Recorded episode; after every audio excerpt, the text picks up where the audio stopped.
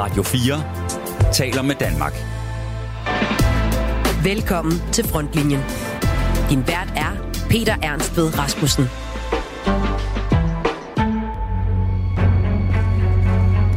Hvorfor skal Norge egentlig ha nye kampfly?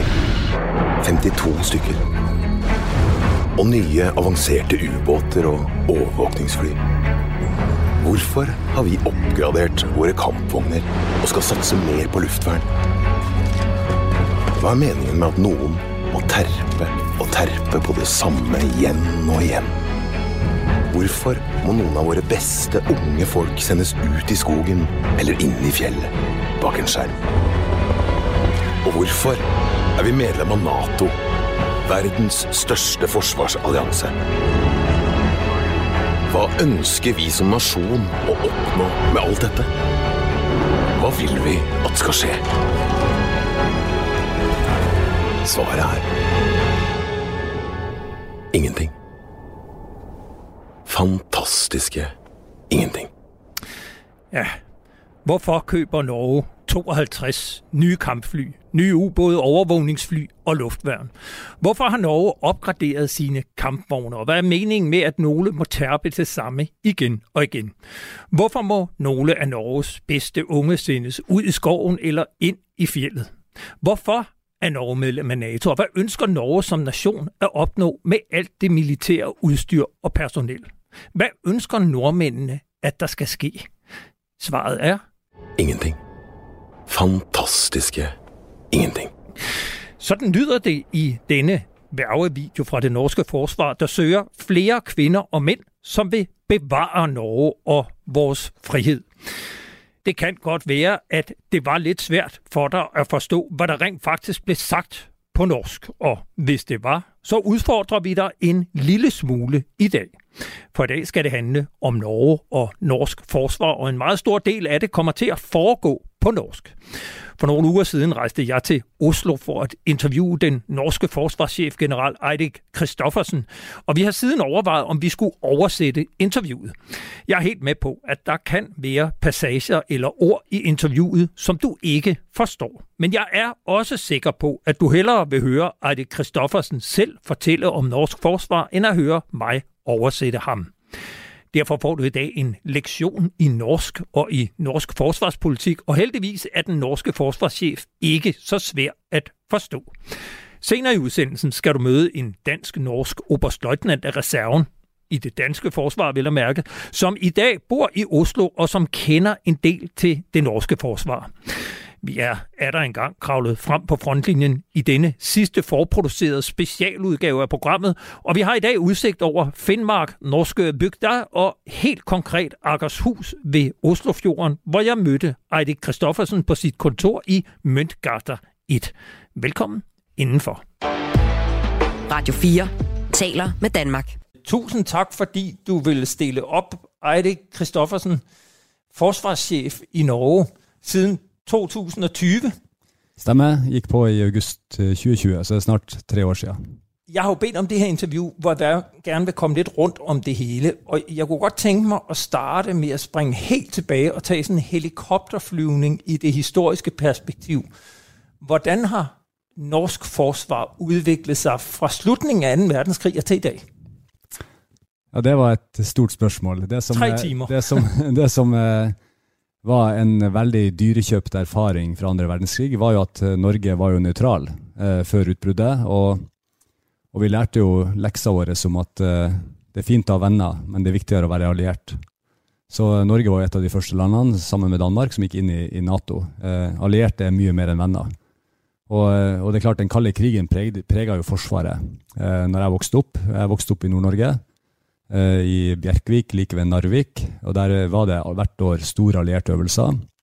Der eh, spesielt eh, nederlandske og, og britiske marines kom inn i bygda og, og trente sammen med norske og amerikanske og andre allierte i, i nord. Så, så fokuset var jo på, på kald krig. En stor mobiliseringsforsvar, der vi tenkte stort om alt.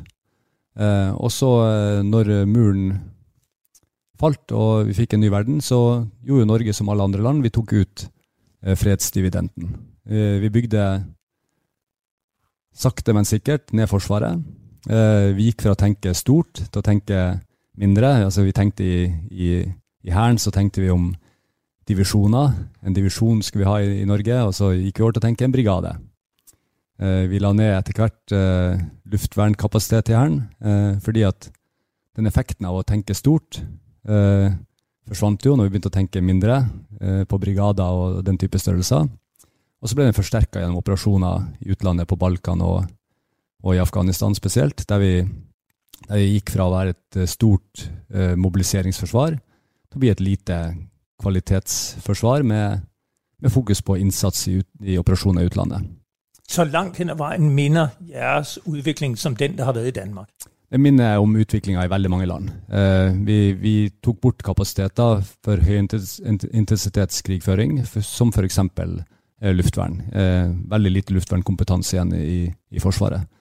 Eh, og det som, eh, men det som Norge gjorde, da Vi er nabo med Russland, eh, og, og, vi beholdt alltid en viss kapasitet på undervannsbåtsida.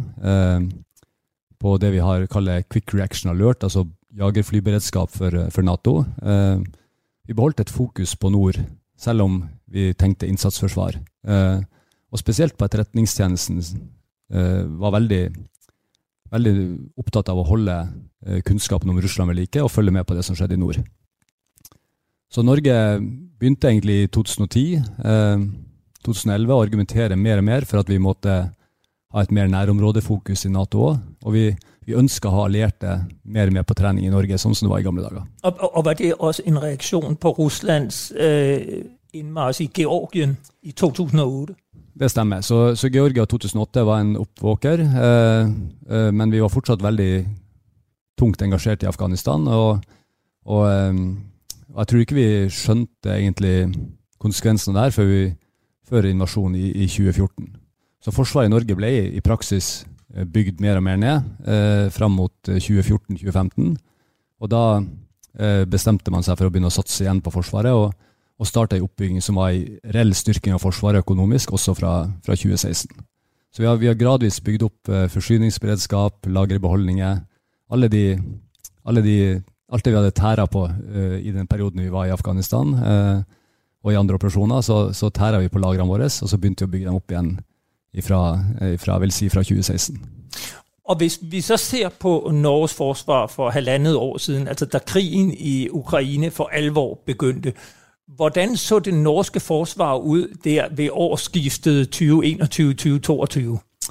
Nei, Vi hadde som sagt et forsvar som var styrka eh, reelt siden 2016. Eh, vi, har, vi, har, jo et system i Norge der vi, der vi lager en langtidsplan som tilsvarer et forsvarsforlik eh, for fireårsperioden. og og vi var jo eh, inne i denne langtidsplanen. Eh, så, så styrking av Forsvaret hadde fortsatt. Vi hadde begynt å bygge opp lagrene mer. Og, og, statusen var egentlig at vi hadde et forsvar som var veldig god på det vi kaller daglige operasjoner. Altså det vi gjør hver dag, med kystvakt, med overvåkning i, i nordområdene, med, med, operasjoner i utlandet. Eh, vi hadde jo nettopp vært gjennom uttrekket fra Afghanistan, som, som var en stor operasjon, eh, i 2021. Så vi hadde et forsvar som, som var bra på, på løse oppdrag som dukka opp, men vi hadde for liten utholdenhet. Eh, det var erkjent. Eh, så når, eh, når vi så den russiske styrkeoppbygginga rundt Ukraina høsten 2021, så økte vi beredskapen i Forsvaret. Vi innførte det vi kaller beredskapstiltak i det vi kaller beredskapssystem for forsvarssektoren. Og, og Når gjorde vi det? Det gjorde vi fra De første tiltakene ble gjort i desember 2021. Og så ble det flere og flere tiltak utover eh, januar. Eh, og, eh, og, når invasjonen starta, så var vi eh, ikke så veldig overraska over at det kom til å skje nå. Men eh, vi var jo litt eh, overraska over omfanget av, av, angrepet. At de både skulle ta Kiev og, og området i øst. Men da, da fortsatte vi egentlig bare å, å, fortsette med det systemet vi har.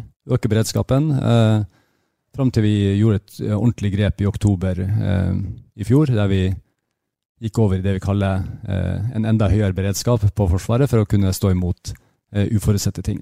Og, og, kan du prøve å beskrive hva skjedde der i Norge, både politisk og militært, da invasjonen var et faktum der i februar 2022? Hvordan reagerte politikerne med hensyn til Forsvaret?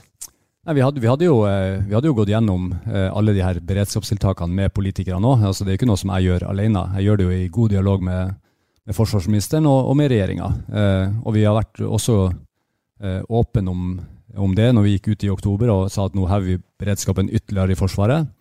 Eh, så, så, det har vært en åpenhet rundt det her. Eh, reaksjonene var jo at eh, her skal vi støtte Ukraina. Eh, vi skal Altså det er et uakseptabelt angrep. og og Norge begynte jo som mange andre land med å donere det vi kaller ikke-dødelig materiell i starten. Og så var det jo et uh, politisk skifte for Norge å, å levere f.eks. panservernraketter til Ukraina. fordi det var et land i krig, og Norge har ikke hatt en tradisjon for å levere våpen til, til krig- og konfliktområder. Uh, da har vi på en måte levert ikke-dødelig materiell, men, men, det var et skifte. Uh, Når skjedde det skiftet? Det skjedde jo ganske tidlig, så det skjedde jo bare kort tid inn i, inn i krigen.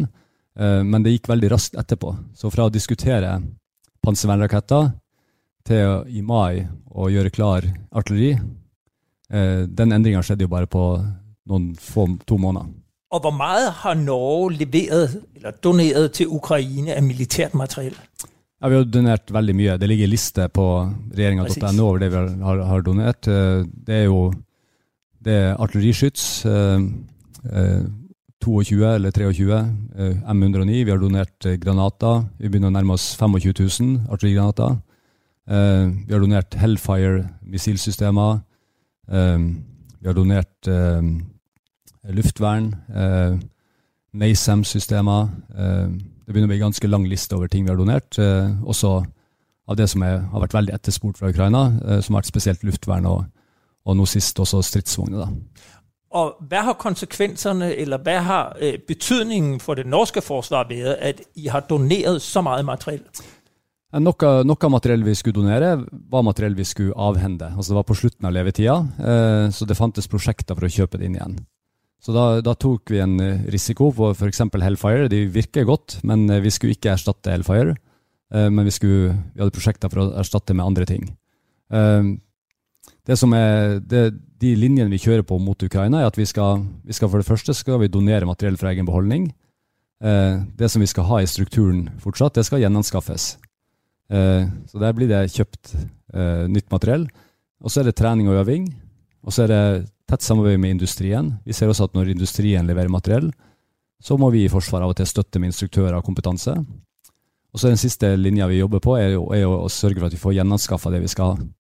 Og Norge har nå en femårsplan der vi skal bruke eh, ca. 15 milliarder norske kroner hvert år i støtten til Ukraina, det såkalte Nansen-programmet, eh, der Forsvaret kan planlegge med 7,5 milliard årlig eh, fra og med i år og de neste eh, fem årene. Så, så, vi følger alle de linjene, både med trening, med donasjoner, med gjenanskaffelse, langs der Nansen-programmet. Så eh, ta et konkret eksempel på stridsvogner så hadde vi et prosjekt allerede for å kjøpe nye stridsvogner. Det betyr at de vi donerte, de gjenanskaffer vi ikke. Der har vi et annet prosjekt.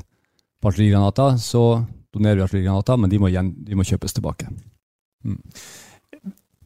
Hvis vi så ser på uh, situasjonen i dag, så kunne jeg lese i ditt militærfaglige råd at vi har et forsvar med god kvalitet, men med begrenset volumen og dermed begrenset utholdenhet. Kan jeg få deg til å utdype hva det betyr?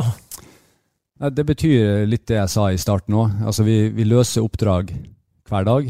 Eh, forsvaret vårt er, er, til stede, eh, spesielt i havområdene, lufta og på land i nord, på grensen mot Russland.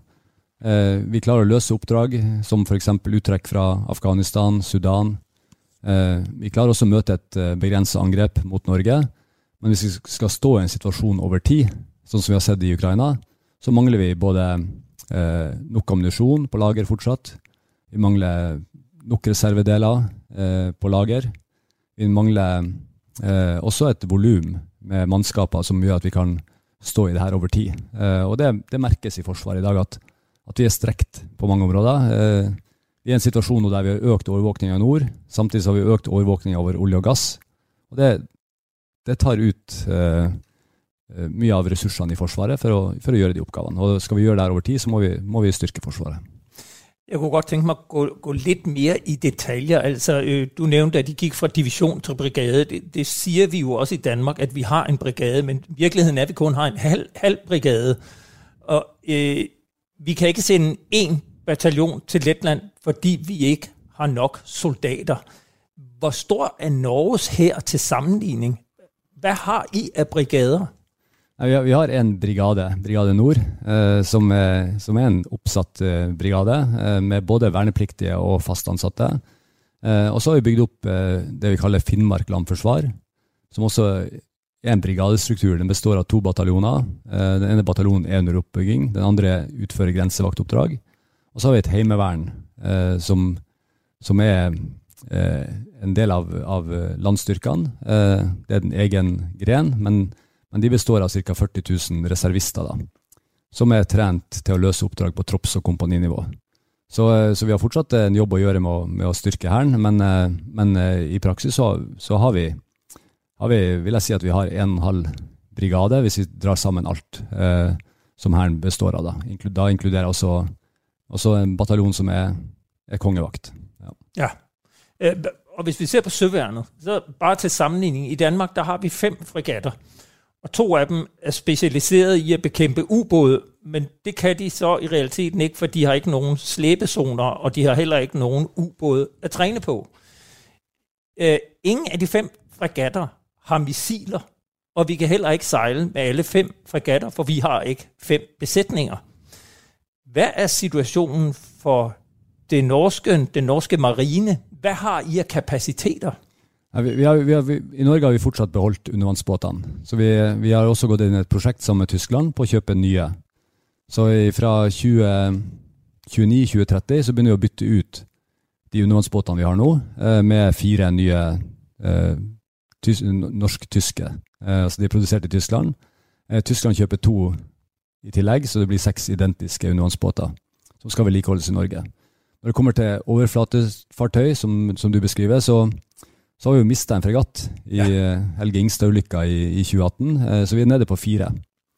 Og det å, De fregattene mangler fortsatt helikopter om bord. Eh, vi hadde et prosjekt med NH90 som vi har stoppa nå, og går for Seahawk til, til, Sjøforsvaret. Men i første omgang så er det Seahawk til, til Kystvakta. Så, så, Sjøforsvaret består i dag av, av, både en kystvakt og en marine. Og alt ledes av sjef Sjøforsvaret. Så det er jo, det er jo Kystvakta primært som utfører de daglige eh, operasjonene og hevder suverenitet i, i norsk nærområde. Mens vi kan seile, eh, avhengig av vedlikehold, to til tre fregatter eh, som har, har, missiler, har det de skal ha i forhold til luftvern, men de mangler helikopter. Så, så vi har, eh, er anbefalt at vi må se på hele overflatestrukturen på nytt, og vi må begynne å investere i, i uh, overflatemateriell som er mer standardisert, både til kystvakt og marin, men vi må også ha en, en kapasitet som kan inngå sammen med allierte. altså Vi må kjøpe fregatter i fremtida, som også andre eh, nasjoner bruker. da. Og, og Hvis vi så lige tar flyvevåpenet, så, så jeg sammenligner igjen. I, I Danmark har vi 30 gamle F-16, som er ved at blive udfaset og faktisk doneret til Ukraine. Jeg ved ikke, om det er alle 30. Og vi har fem transport, transportfly af typen Hercules C-130. Vi har også de her maritime helikopter i form af, af, Seahawk, og vi har nogle redningshelikopter, altså EH-101, som også skal bruges til taktisk troppetransport. Hvis man ser på flyvåbnet i Norge, så kan jeg jo se, at I har meget snart 52, 52 øh, F-35, og I har Poseidon, overvågningsfly. Hvad, hvad har I ellers?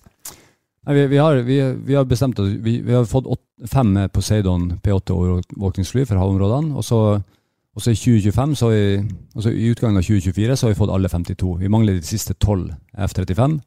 Eh, og de blir litt forsinka fordi vi nå gjennomfører oppgraderinger på modellene som nå blir produsert, eh, samtidig som de blir produsert. Så vi, vi, regner med at vi har alle 52 ved utgangen av 2024. Eh, og så er det et spørsmål om hvor mye missiler og torpedoer og, og våpen har vi både til undervannsbåter og helikopter. Og der har jeg jo påpekt at vi må investere mer for å ha nok på lager av den type våpen. da. Eh, når det kommer til Luftforsvaret ellers, så er det jo C-130 transportfly. Det, det, er redningshelikopter til AV101, og så er det, og så er det en aldrende flåte med, med Bell 412-helikopter som fortsatt gjør jobben, da, som vi har tolv av, eh, som er operative eh, nå. Nei, vi har 18, eh, men, men eh, ni av dem skal også opp til, til nord, og så skal vi beholde 9 i sør. da. Så, så det, er en, det, er en, utskifting på helikoptersida som har foregått over år, men det siste som gjenstår nå, det er helikopter til, til spesialstyrkene og, og oppgradere Bellen for å videreføre i Hæren. Det er det som er den politiske beslutninga. Og, så er I jo gått med i det her internasjonale C-17-prosjekt, hvor I har 400 flyvetimer øh, til et C-17 transportfly som er basert i Ungarn. Hvordan passer det inn? Det passer veldig bra inn. Så både på, på, tankfly og på transportfly så er det veldig bra å ha sånne samarbeid.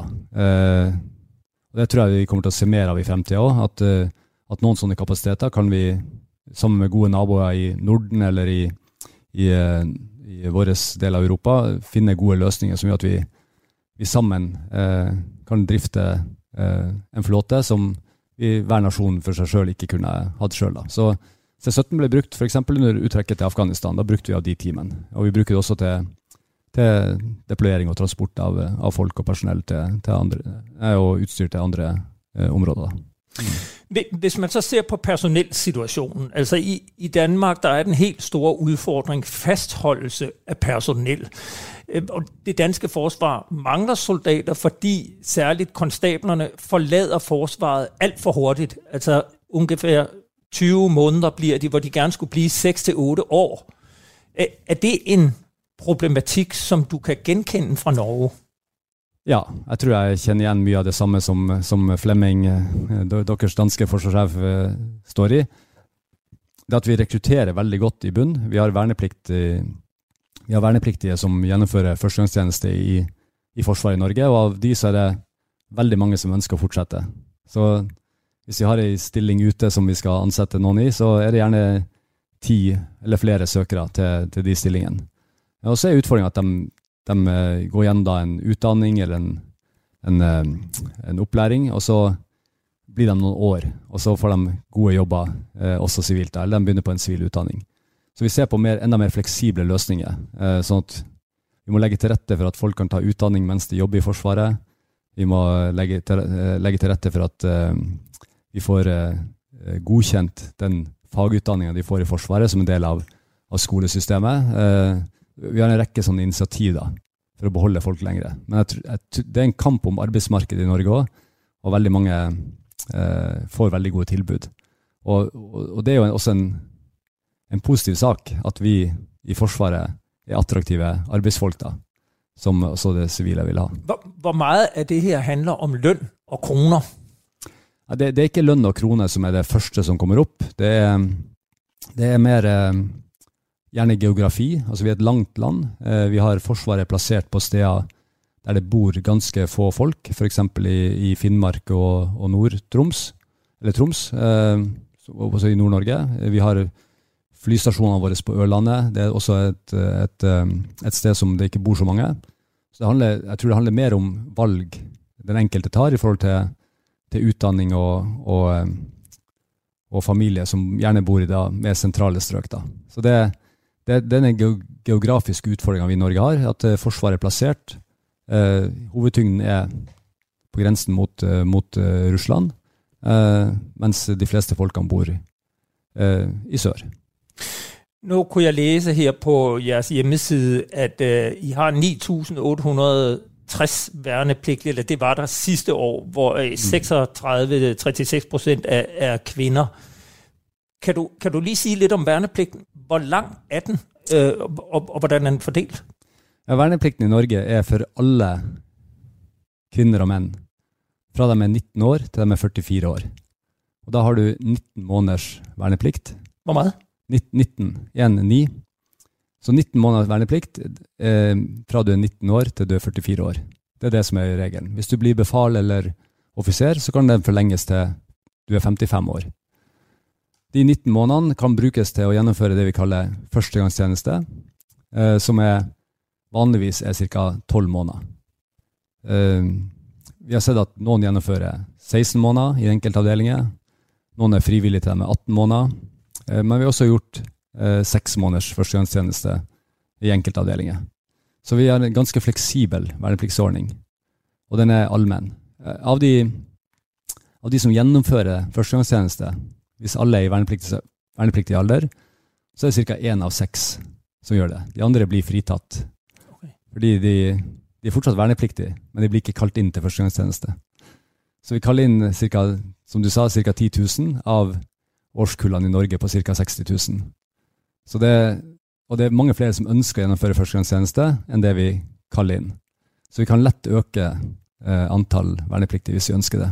For det, det, er en plikt, men det er også eh, mer og mer en frivillig, et frivillig ønske om å gjennomføre i, i, i Norge. Så vi, vi, har folk som står i kø, å, og som gjerne skulle gjennomført, men som ikke får gjennomført fordi det rett og slett ikke er plass. Og hva skjer der så når de har gjennomført verneplikten? Er vi tilbake til noe der minner om mobiliseringsstyrken, hvor man kan gjeninnkalle og mobilisere seg frem der skulle være en trussel? Ja, så, så, poenget er at når du har gjennomført tolv måneder førstegangstjeneste, så gjenstår det fortsatt sju måneder av verneplikten. For den var 19 måneder, som jeg sa. Så det betyr at du har eh, sju måneder der du kan kalles inn til repetisjonsøvelse. Okay, når, eh. når, man egentlig har forlatt Forsvaret? Når du har forlatt Forsvaret etter et år, så har du fortsatt sju måneder verneplikt igjen fram til du er 44 år. Og de, cirka, av de ca. 10 000, så er det drøyt 4000 som blir kalt inn til Heimevernet. Og da kan de trene ei uke i året fram til de er 44 år. Eh, innenfor de her sju månedene. Så det å være en del av Hjemmevernet kan godt telle med i verneplikten? Ja, altså vi produserer Alle som alle som er i Heimevernet, har gjennomført førstegangstjeneste. Eh, og så har i tillegg Hæren sine reserver. For F.eks. så bygger vi opp nå et, uh, et kompani med det vi kaller CBRN, altså beskyttelse mot kjemiske, biologiske og atomstridsmidler, som blir vernepliktsbasert. Så de får kurs i De, de gjør, de gjør denne jobben i førstegangstjenesten, og så blir de mobiliseringsdisponert, som vi kaller det, i et kompani som skal drive med CBRN, bare for å ta et eksempel. da. Og det blir en del av Hæren. Så, så, så, alle som har gjennomført førstegangstjeneste, kan da brukes eh, i det vi kaller styrkestrukturen, altså de som kommer i tillegg til de som er fasttjenestegjørende. Og det er med til å gi noe av den robusthet som du etterspurte? Ja, når Forsvaret skal vokse nå, så vil mer og mer eh, av, den, av, Forsvaret bestå av reservister.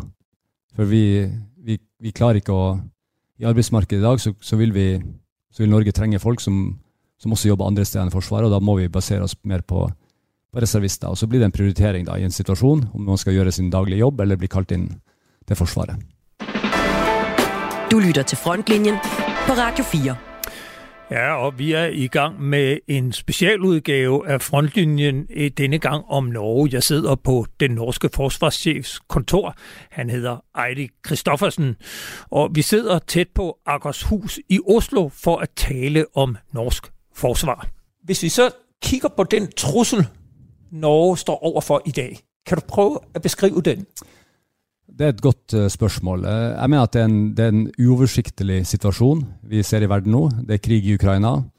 Uh, vi har et Russland som, som er den altså det, er er Russland som er den militære trusselen på kort sikt mot Norge, som har kapasitet til å gjøre noe mot Norge.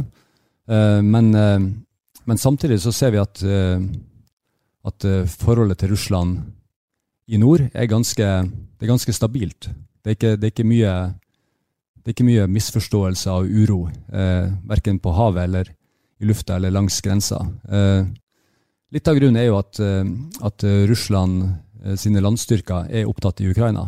Eh, så der vi hadde brigader på grensen før, to utenfor Norge og ett utenfor Finland, en brigade utenfor Finland, så er vi nå nede på kanskje kompani. Så det, det, er, det er kanskje en femtedel igjen av styrkene, og kanskje mindre òg, på russisk side, på landsida. Og det viser jo at at president Putin frykter jo ikke Nato. Han har flytta de her styrkene til Ukraina, for han vet at vi gjør ikke noe. Samtidig så ser vi at eh, sjø- og luftstyrkene er ganske uberørt av krigen i Ukraina. Og det store eh, atomvåpennasjonalet som Russland har, er også uberørt. Så, så den strategiske viktigheten av, av komplekset på Kolaløya har økt som følge av at Russland konvensjonelt sett er svekka da.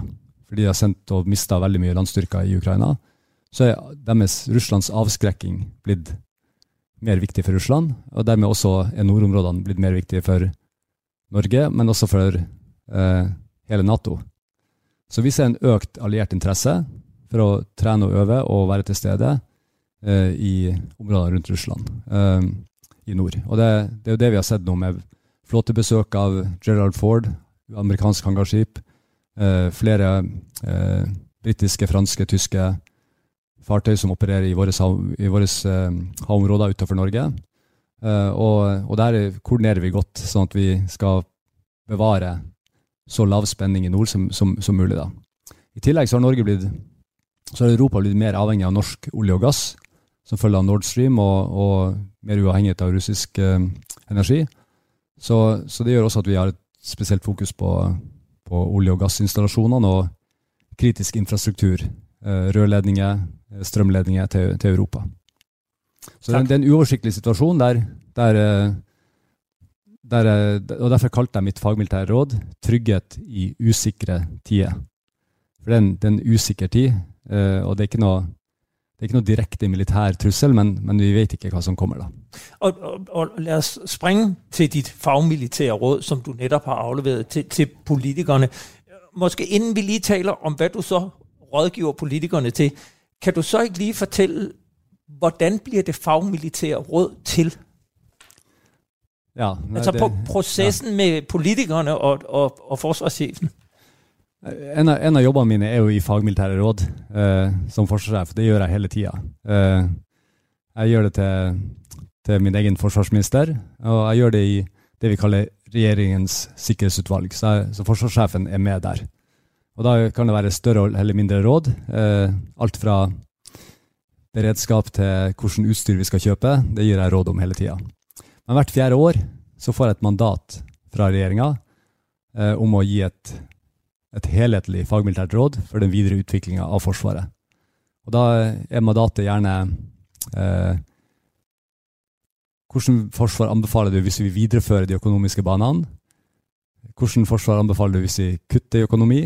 Og hvordan forsvar mener du at vi trenger? Sånn litt, litt uavhengig av økonomi. Uh, og Det er de tre oppgavene som jeg skulle svare ut i år, pluss uh, flere andre råd innenfor personell og kompetanse og miljø og bærekraft og, og sånne ting. Uh, så da, da, får du et mandat, og så setter jeg ned ei arbeidsgruppe da, i Forsvaret med representanter fra alle forsvarsgrener, og, og, eh, og lager, et, rett og slett et helhetlig råd som jeg da overleverer til, til forsvarsministeren. Eh, og det gjøres offentlig kjent eh, samtidig, rådet, og det oversettes til engelsk, sånn at, at attachéene og andre som er interessert, kan lese hva hva forsvarssjefen mener om, om den videre utviklinga av, av, Forsvaret. Hvorfor har man i Norge besluttet at det råd skal være offentlig? Ja, det, er en, det er en tradisjon. Eh, det har vært sånn lenge. Jeg, jeg kan ikke grunnen til at eh, man har gjort det, men vi ønsker jo en, en åpen, eh, opplyst debatt om Forsvarets utvikling. Altså Forsvar og sikkerhet er jo noe av det viktigste en regjering og et storting eh, skal skal drive med. Altså Det å beskytte sin egen befolkning og beskytte landet sitt er jo, er jo helt i kjernen av, av, hva en stat skal, skal gjøre. Og, og, da er det jo eh, veldig bra at det skjer i en, i en, åpen diskusjon, og der mange får lov til å komme med sin mening. Og så til slutt så er det jo vanskelige politiske prioriteringer. Og da er det viktig å ha denne debatten i forkant eh, som gjør at vi får enda mer innsikt og enda mer eh, forståelse for, det, for den endelige beslutninga. Så nå har jeg gitt mitt fagmilitære råd, og da går jeg inn i min nye som forsvarssjef. Og da går jeg inn i den andre rollen som forsvarssjef, og det gir råd underveis i utarbeidelsen av langtidsplanen. For det vil være tøffe prioriteringer som må gjøres, og da må jeg kunne gi eh, råd om, om eh, de, til de politiske valgene som må tas til slutt. Da. Øh, du sier selv, at du, du, skal prøve å gi et råd. Hva vil der ske hvis man gir mindre i forsvarsbudsjett, hvis man holder det nåværende nivå, og hvis man øres? Så vil noen, formentlig i Danmark, kunne finne på å si at så går du inn på den politiske bane, når du så også kommer med en anbefaling om hva man skal. Hvor er skillelinjen mellom å være politisk og være militærfaglig rådgiver? Det er jo, det er jo veldig enkelt. Altså, jeg gir øh, fagmilitære råd. Altså får vi mindre penger. Så for eksempel, så i år så ga, da sa jeg at da må vi ta en ny diskusjon om oppgaver og innretning på Forsvaret. Eh, fordi at i den, det rådet som sier om hvordan Forsvaret skal utvikles videre hvis den økonomiske banen fortsetter som i dag, så kutter jeg så mye i Forsvaret at, at det blir enda mindre penger enn det. Så må vi, må vi ta, en, ta en ny vurdering av oppgavene eh, som jeg skal løse. da. Og Så gir jeg til slutt eh, ei, eh, ei anbefaling om hvordan jeg mener Forsvaret skal videreutvikles.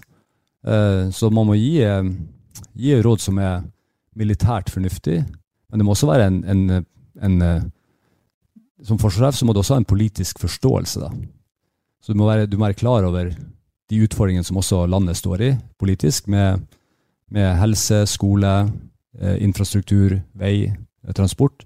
Så du, man kan ikke bare be om absolutt alt. Det må være en, en viss realisme i rådet. Og det, jeg fikk ingen eh, økonomiske øvre ramme, men jeg, jeg, ga et råd som jeg mener er, er både skalerbart og fleksibelt. Og der man, hvis man går langt nok, så ber jeg jo om, om betydelige milliarder i, i, for Forsvaret fremover. Og det, det blir jo vanskelige politiske beslutninger. Hvis vi så ser på øh, det fagmilitære råd, du nu har givet, hvad er det så, du anbefaler politikerne i år? For det første så, så må jeg si at det, som vi var inne på i stad, det forsvaret vi har i dag, er et resultat av mange mange endringer og, og mange eh, prosesser som har skjedd. og Det starta en oppbygging i 2016. Så Forsvaret har vært omstilt så mange ganger at utgangspunktet for Forsvaret er ganske bra. Det, det er lett å bygge på det vi har. Eh, vi har et forsvar som, eh, som kan både avdekke og respondere på det som måtte dukke opp i det vi kaller alle domener. Altså vi, har, vi, har, en marine, vi har et sjøforsvar, vi har uh, luftforsvar, vi har en hær uh, og et heimevern. Vi har uh, bygd opp cyberkompetanse, og vi satser også i, i, i romdomenet, altså i verdensrommet. Så, så det, er, det, er, en bra innretning. Men det forsvaret vi har, har, har mangler. Så det første jeg anbefaler, er jo å, å lukke de manglene som er i det eksisterende forsvaret. Og så vet vi at vi må bytte ut overflatefartøyene i Sjøforsvaret. Derfor har jeg at det, sagt at det må være en, et spesielt eh, fokus i det neste planen. I tillegg til at vi må skaffe mer eh, og kjøpe mer luftvern.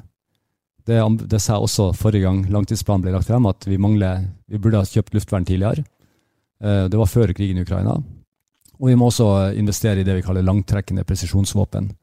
Altså teknologi som går så, så raskt nå at, at vi kan kjøpe våpensystemer som gjør at vi ikke trenger å sette våre egne folk i fremste linje. Vi kan bekjempe en, en mulig fiende på avstand. Og så til slutt så må vi øke volumet. Så fikse det vi har. Luftvern, langtrekkende våpen, maritim, maritime overflatefartøy og økt volum i Forsvaret. Det, det, er essensen i rådet. Og så gir jeg mange andre råd òg. Ja. Hvis jeg lige øh, jeg følge opp på det, hvordan har politikerne mottatt ditt militære råd? De har, de har, fått et veldig godt grunnlag, da, eh, politikerne i Norge. De, for det første hadde vi en forsvarskommisjon som, som, leverte i mai. Eh, som var politisk bredt sammensatt, med alle partiene i Stortinget representert i kommisjonen. Eh, I tillegg så kom det en kommisjon som leverte på det vi kaller totalberedskap, altså resiliency, som Nato kaller det. Eh, hvordan skal skal samfunnssikkerheten ivaretas sammen med statssikkerheten. Uh, og så uh, kom det et sikkerhetsfaglig råd fra Nasjonal sikkerhetsmyndighet, og så kom mitt fagmilitære råd. Så det er jo fire råd uh, som kom nå i mai og juni. Og så, og så, kommer det i tillegg nye føringer fra Nato. Nato endrer seg òg nå i sommer og, og utover høsten, med nye regionale planer, nye styrkemodell for Nato, eh, ny kommando- og kontrollstruktur. Eh, alle de her tingene blir tatt med inn i langtidsplanen. Så jeg tenker at politikerne har fått et veldig bredt grunnlag, og har en god mulighet til å lage god politikk ut av det de har fått nå. Og hvordan er det så blitt mottatt i den offentlige debatt, i pressen, i befolkningen? Det er alltid en diskusjon, da. ikke sant? Og er ikke, det, mitt fagmilitære råd ble, ble egentlig godt mottatt. Eh, både politisk, men også i, i pressen. da. Og så vil det alltid være noen kritiske røster. Jeg, jeg, snakker veldig mye om behovet for å satse på personell og kompetanse. Og, og der er det enkelte som har ment at jeg burde vært enda mer tydelig på, på tiltakene rundt det. Men i, i stort så, så, så, har pressen forstått rådet, og det har også befolkninga som jeg snakka med. De skjønner eh, situasjonen vi er i, og hvorfor vi må gjøre det vi må gjøre fremover. Jeg har jo oplevet i Danmark, at efter krigen i Ukraine er der pludselig kommet en forståelse i befolkningen, og ikke mindst blandt partierne på Christiansborg, om at man skal øge øh, pengene til forsvaret. Er der også en bred forståelse i den norske befolkning for, at det er nødvendigt at bruge flere penge på forsvaret? Ja, det er det. Eh, helt klart. Eh, vi, den forståelsen opplevde jeg var der fra 2016. Eh, altså I 2014-2015 så, så, beskrev både forsvarssjefen og forsvarsministeren en ganske begredelig tilstand på, på utholdenhet i, i, det norske forsvaret, og det er snart ti år siden. Og da begynte det en gradvis oppbygging. Men det har gått litt for sakte, etter min mening. og Derfor har det nå oppstått også en ny sånn sense of urgency, for at vi må gjøre noe raskt. Eh, og det tenker jeg er riktig òg, for det, akkurat nå så er Russland opptatt med krigen i Ukraina. Og vi vet ikke i vårt nærområde, vi vet ikke hvor lenge det tar å gjenoppbygge det de hadde.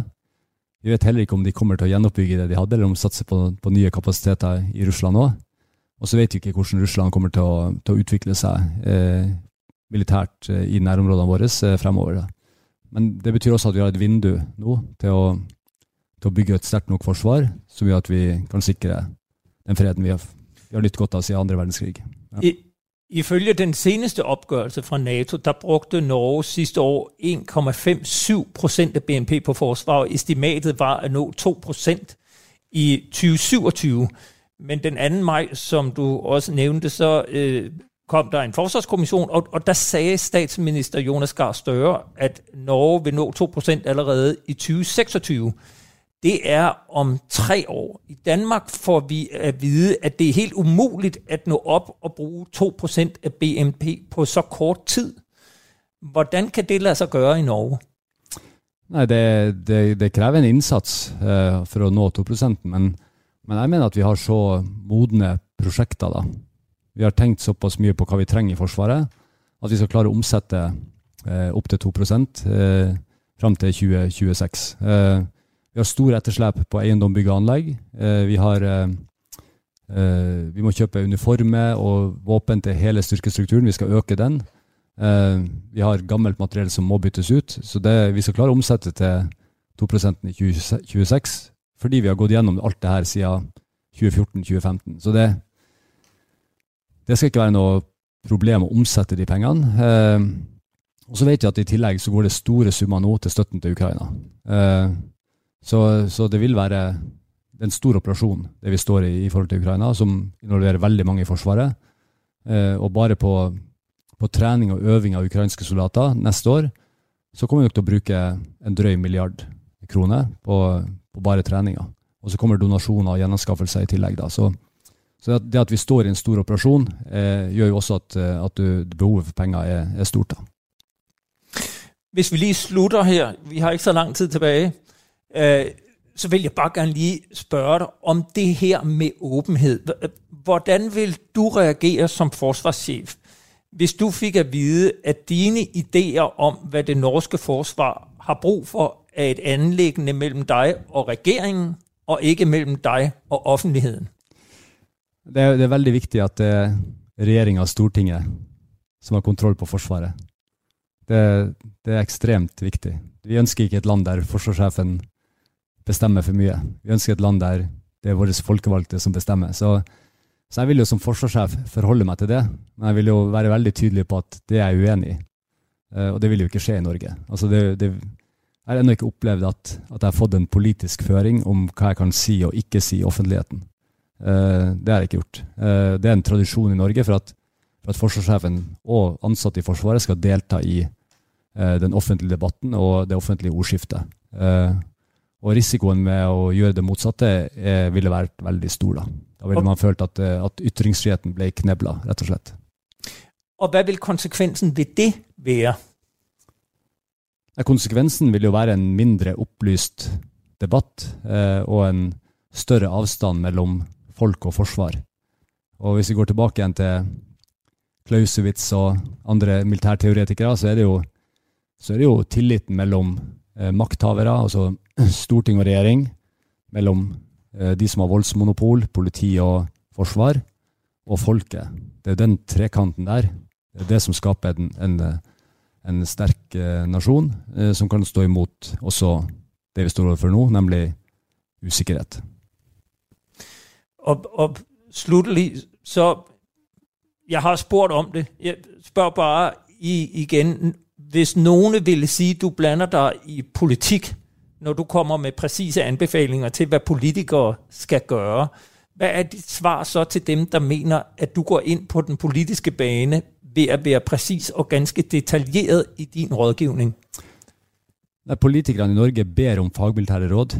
Eh, de ber om at altså De vet at det er forsvarssjefen som er den fagmilitære rådgiveren. Eh, og, og, de vet også at jeg snakker med mine andre sjefer i Forsvaret. Så de har én fagmilitær rådgiver, og det trenger politikere nå. De, de er politikere. Så de faglige, faglige rådene må komme fra, fra, Forsvaret, og ikke fra, fra politikerne sjøl. Det ville vært veldig pussig. Eh, og så skjønner vi alle at, at når det kommer til, til lokalisering av baser, når det kommer til harde økonomiske prioriteringer når det kommer til, til balansering mellom eh, forskjellige deler av Forsvaret, så blir det vanskelige politiske avgjørelser som må tas. Og Da er det viktig at vi gir faglige råd som gjør at jeg er best mulig i stand til å ta de her vanskelige prioriteringene. Så, så jeg tenker at i, i, Norge så er det veldig, veldig sjelden at en politiker eh, gjør noe som man ikke har snakka med Forsvaret om på forhånd. Eh, og så trenger ikke jeg alltid være enig i de valgene, eller de trenger ikke være enig i mine anbefalinger, men da er det til slutt politisk. Det er politikerne som bestemmer til slutt, heldigvis. Og hvordan opplever offiserer og sjefer og i det hele tatt øh, ansatte i Forsvaret at de kan blande seg fritt i debatten? Er, er, du efter en sjef der går ut og forteller hva han opplever problemer på en kaserne eller en, eller en flyvestasjon, eller ser du det som en viktig del av den offentlige debatt? Ja, det er, det er, viktig, det. Det er viktig at uh, vi har en, både en opplyst og saklig debatt. Uh, og, og uh, jeg opplever jo som forsvarssjef òg at mine egne ansatte også kritiserer mine valg og mine råd. Og det tenker jeg bidrar til et bedre forsvar. Men det krever at vi forstår at kritikk og debatt gjør oss bedre, og ikke verre, da. Så, så det, skal vi utvikle Forsvaret, så må vi må vi ha en åpenhet og en, og en kritikk av uh, også det som ikke virker i Forsvaret. Det er veldig mange ting i Forsvaret som vi må jobbe med videre, som ikke er bra. Eh, vi har vært innom i siste året innom, innom eh, seksuell trakassering, mobbing i Forsvaret. også overgrep. Helt uakseptabelt. Og uten at vi har den debatten rundt det, så får vi ikke noe effekt av tiltakene heller. Så, så jo flere som er modige å stå frem og fortelle sin historie, jo bedre har det vært for at alle i Forsvaret skal forstå hvor alvorlig det er, og at, og at det er helt uakseptabelt i, i Forsvaret. Så, så åpenhet eh, og kritikk eh, bidrar til et bedre forsvar, selv om det kan være ubehagelig å stå i det. Jeg vil si tusen, tusen takk fordi at uh, du ga deg tid til å uh, fortelle om hvordan tingene foregår i Norge. Takk skal du ha. Du lytter til Frontlinjen på Radio 4. Således altså den norske forsvarschef general Eirik Kristoffersen, som jeg intervjuet for et par uger siden i Oslo. Nu kan jeg byde velkommen til deg, oberstløjtnant af reserven Nikolas Lundgaard. Ja, tak skal du have, Peter. Du er dansk med norske rød og norsk gift og bor til dagligt i Oslo. Men du er samtidig tilknyttet Herkommandoen i Danmark, hvor du arbejder med kommunikation og public affairs. Vi kender hinanden, fordi du tilbage i 2010 arbejdede som pressesekretær for den daværende forsvarsminister Venstres Gitte Lillelund Bæk, mens jeg dækkede forsvar for Jyllandsposten. Hvordan oplever du som dansker forsvarsviljen i Norge? Man kan sige, at forsvarsviljen i Norge er jo dybt rodfæstet i den patriotiske forståelse af Norge som land. Norge er et relativt ungt land, hvis man ser sådan i nyere tid fra, fra 1905 og frem. Og, øh, og, og der er en stærk følelse af, at det er vores land, og vi passer på hinanden. Øh, der er jo ikke et øje tørt øh, hvert år den 17. maj, når det er grundlovsdag heroppe. Det er jo sådan den her meget patriotisk. Så tror jeg, at noget af det, det kommer øh, helt tilbage fra 2. verdenskrig. Der var en, en meget, meget stor motstand øh, den tyske invasion og det tyske feltog, hvor også min farfar deltog. Og så den efterfølgende modstandskamp der er et begreb i Norge, der hedder gytter på skaven, som altså drengene ude i skoven, som var de her unge knægte, som begyndte at yde modstand og havde aktive modstandsgrupper over hele Norge under hele krigen, med en del øh, katastrofale følger øh, derfra på, og. Og det er klart, at det er en fortælling, som forstærkes kontinuerligt også af det norske forsvar i dag, og som gør, at øh, man aldrig rigtig har, har skruet ned for, for den indsats, øh, som, som en, en hver våbenfører mand og nu også senere kvinde skal gøre på vegne af Norge for at forsvare vores Norge. Og det vil sige, at alle har en oldefar eller en far fra en far, som har aftjent en værnepligt, og efter de her 12-16 måneders indledende såkaldt førstegangstjeneste, så overføres man som, som øh, ung soldat, mand eller kvinde, til hjemmeværnet for den resterende værnepligtstid, helt frem til man fylder 44 år. Det vil sige, at der er den her helt, øh, øh, der er en helt anden klangbund af det at være engageret i forsvaret i Norge, end jeg i hvert fald har oplevet øh, personligt i Danmark. Så er der også det faktum, at Norge jo grænser mod Rusland, og så til alle tider har det jo skabt en eller anden form for naturlig sense of urgency med en, med en grænse og grænsevagter og grænsejæger, som går deroppe og patruljerer øh, øh, både farvand og land ind mod Rusland. Jeg talte med den norske forsvarschef om værdien af at debattere det norske forsvar. Hvordan oplever du, at nordmændene i forsvaret debatterer forsvarets udvikling? Som dansk officer, så følger jeg jo helt klart med i den her, som du selv siger, meget åbne og frie debat, som eksisterer i norske medier, øh, og det er også på sociale medieplatforme. Og her, kan, her har jeg tit oplevet, at, øh, at den norske forsvarschef kan komme med en udmelding, og så kan den udmelding godt blive dissekeret og, og perspektiveret, og nogle gange også kritiseret af andre karriereofficerer eller, eller meningsdannere øh, i de forskellige respektive sociale medier, f.eks. digitale kanaler. Det synes jeg er jo forfriskende. Men jeg tror nok, at at den opfattelse, som, som vi som, som danskere, du og jeg og andre kan sidde med, det er, at der er en større og mere aktiv debat i Norge, øh, og mere åben også, end den er i Danmark. Øh, den bliver i hvert fald gennemført mere synligt i det offentlige rum. Jeg talte også med den norske forsvarschef om, at det norske forsvar jo langt hen ad vejen står i nogle af de samme problemer som Danmark, andet med, at personellet flygter ud af porten. Hvad gør man for at rekruttere og fastholde personel? Man ligger riktig mange øh, kræfter i å at, at stille et godt øh, grundlag for at kunne rekruttere ind til både sergeantskoler og officerskoler øh, hvert år i Norge i forsvaret. Og det vil sige, at man, man inviterer øh, alle de her mange øh, tusind unge mennesker, som gerne vil have en, en, øh, en lederuddannelse i forsvaret, ind til en afprøvning over, jeg tror det er to eller tre uger, hvor de simpelthen bliver næsten interneret i procesvoldmoen øh, lejr nord for Gardermoen, og så kæmper man egentlig, man bliver næsten engageret, og altså, man inddeles i, i grupper og delinger, og så gennemfører man alt fra øh, selvudviklingsprøver, øh, øh, kort orientering, fysiske tests, øh, alt muligt over tid, og bliver vurderet.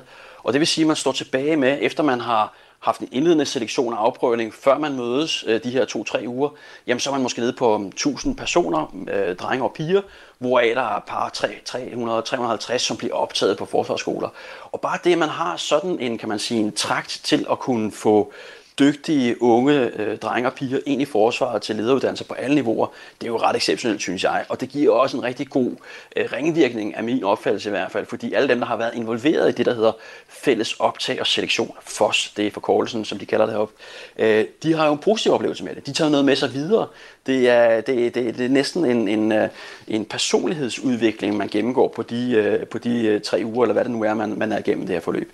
Så det, igen, der synes jeg også, at norsk forsvar gør nogle rigtig gode ting i forhold til at, at, at, at give tilbage til øh, den her øh, kulturelle forståelse og opbakning til forsvaret blandt øh, alle generationer øh, gennem at gennemføre et, et så øh, struktureret øh, optagelsesforløb. Jeg vil sige tusind tak til dig, fordi du vil være med. Nikolas Lundgaard, oberstløjtnant af reserven i Herkommandoen og altså bosiddende i Norge. Tak skal du have. Selv tak, Peter. Det var en fornøjelse. Radio 4 taler med Danmark.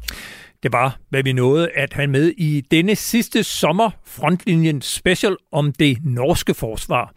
Hvis du endnu ikke har hørt de sidste to udsendelser, vil jeg anbefale dig at finde Frontlinjen i din podcast player, og så giv os lige et følg ved samme lejlighed. Så får du både de nye episoder og kan lytte til vores sommer special udsendelser om henholdsvis Finland og Tyskland. For tre uger siden sendte vi live fra NATO-topmødet i Vilnius, som også er værd at lytte til. I næste uge er vi der tilbage live med aktuelt indhold om dansk forsvars- og sikkerhedspolitik. Indtil da må du bare have en fortsat god sommer på glædelig genhør. Du har lyttet til en podcast fra Radio 4. Find flere episoder i vores app, eller der, hvor du lytter til podcast.